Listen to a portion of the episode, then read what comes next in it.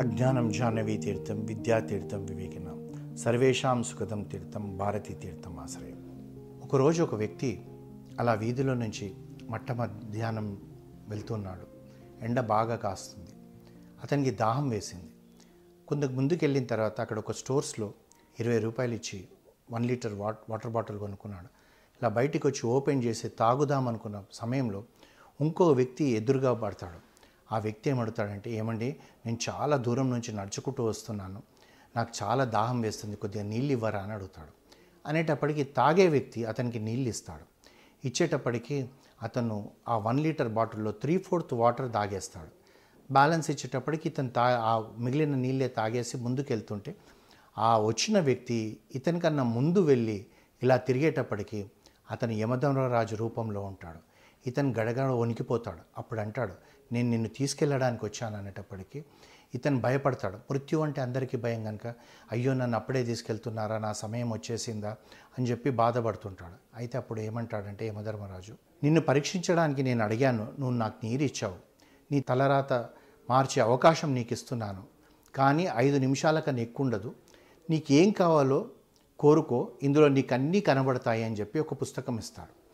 ఆ పుస్తకం ఇచ్చేటప్పటికి ఈ వ్యక్తి ఏం చేస్తాడంటే జరిగి తీరుతుంది. నువ్వు ఏదంటే అది ఇందులో నీకేం కావాలో రాయమంటాడు ఒక పుస్తకంలో. అనేటప్పటికీ ఇతని రాయడానికి మొదలుపెట్టే ముందు మళ్ళీ యమధర్మరాజు ఏమంటాడంటే చూడు నీకు ఐదు నిమిషాల తర్వాత ఒక్క క్షణం కూడా నీకు అవకాశం ఉండదు. నేను వెంటనే ఆ పుస్తకం తీసేసుకుంటానంటాడు.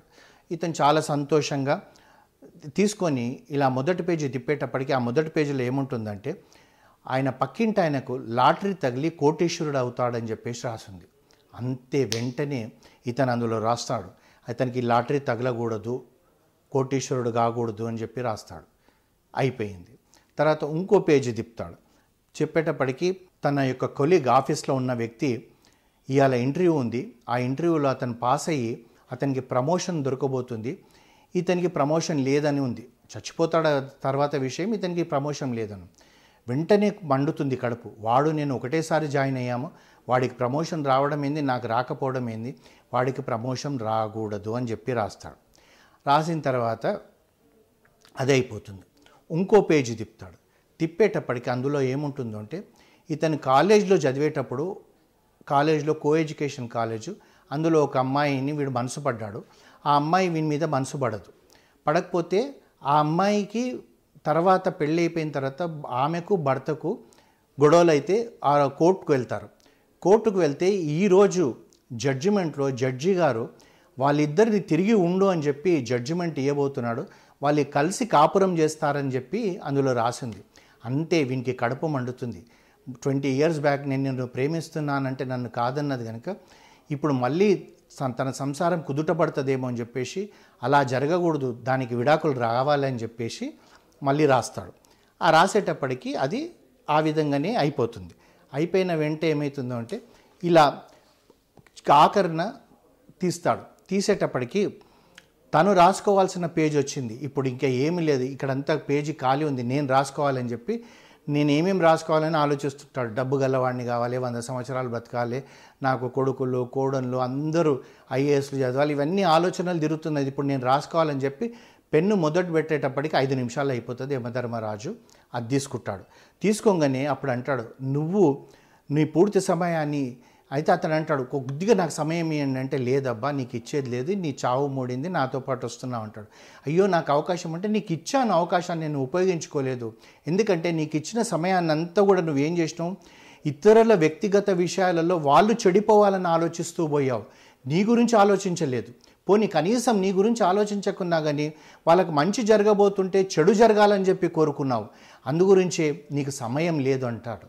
అని ఇంకా నువ్వు నా నుంచి నాతో పాటు నువ్వు బయలుదేరాల్సిందే అనేటప్పటికీ నువ్వు నరకం అనుభవించాల్సింది అనేటప్పటికీ వీడు అప్పుడు బాధపడుతుంటాడు.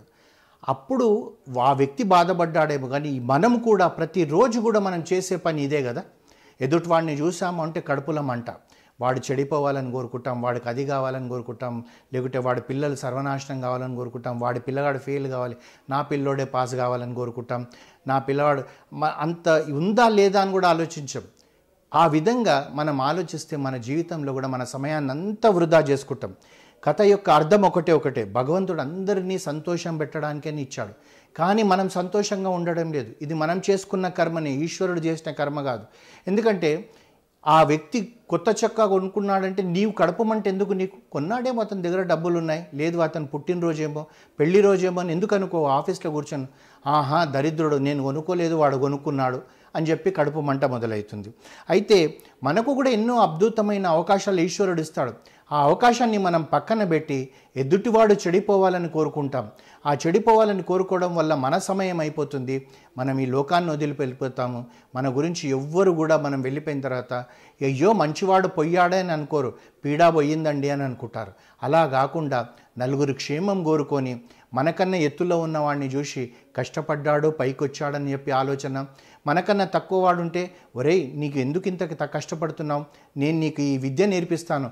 నువ్వు పైకి రా అని చెప్పి చేయించి పైకి తీసుకొస్తే మనము ఒకవేళ ఈ లోకాన్ని వదిలిపెట్టి పోతుంటే కూడా అయ్యో పోయాడండి ఇలాంటి వ్యక్తి ఉండాల్సిన వ్యక్తి అండి. నాలుగు కాలాల పాటు ఉంటే నలుగురికి మంచి చేసేవాడండి అని అంటారు.